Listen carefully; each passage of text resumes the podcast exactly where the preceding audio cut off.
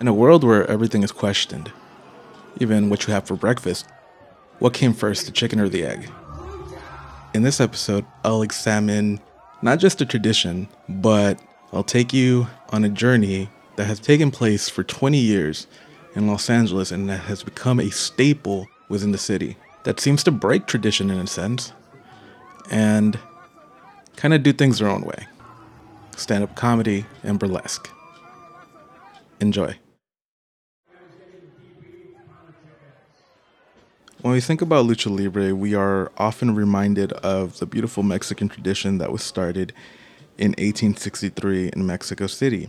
Men like Blue Demon and El Santo became pillars of the sport and transcended the industry with film and television. A sport where an average man can become a superhero overnight, this tradition continues. Fast forward to Los Angeles in 2003, where Lucha Vavoom is formed, the best way I can describe this event is Lucha Libre with a twist. Men like Drew Carey host the night and do stand up comedy and commentary, while women do burlesque, and of course, we can't forget about the lucha.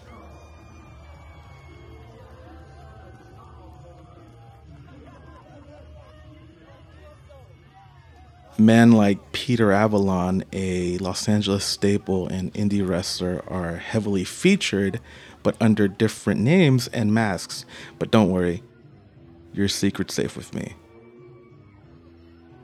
This has become a beloved bi monthly event, and it's been here for 20 years. This event has a club atmosphere and a welcoming environment for anybody in all walks of life.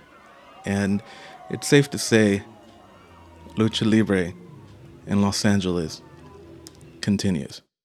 My name is Jorge Vargas, and I'm a huge fan of an event called Lucha Vavoom. It happens about three or four times a year, usually around the holidays Valentine's Day, Cinco de Mayo, 4th of July, but the best one is for Halloween.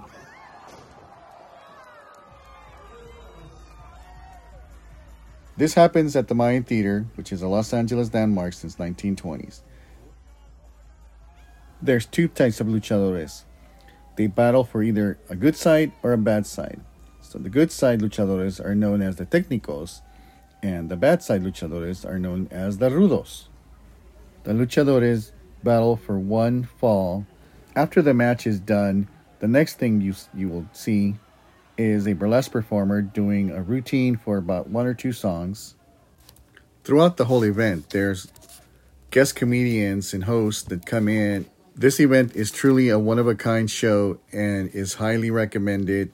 A definite must see if you're in Los Angeles. My father, Greatness Ariel Sr., he used to come to Lucha Vavoom. I was just a little kid back then. And trust me, I always wanted to make it on the shows. I've tried so hard to be And I'll tell you something, and I mean it from the bottom of my heart. You fucking. This piece was produced by Downtown Hell as part of KCRW's 24 hour radio race.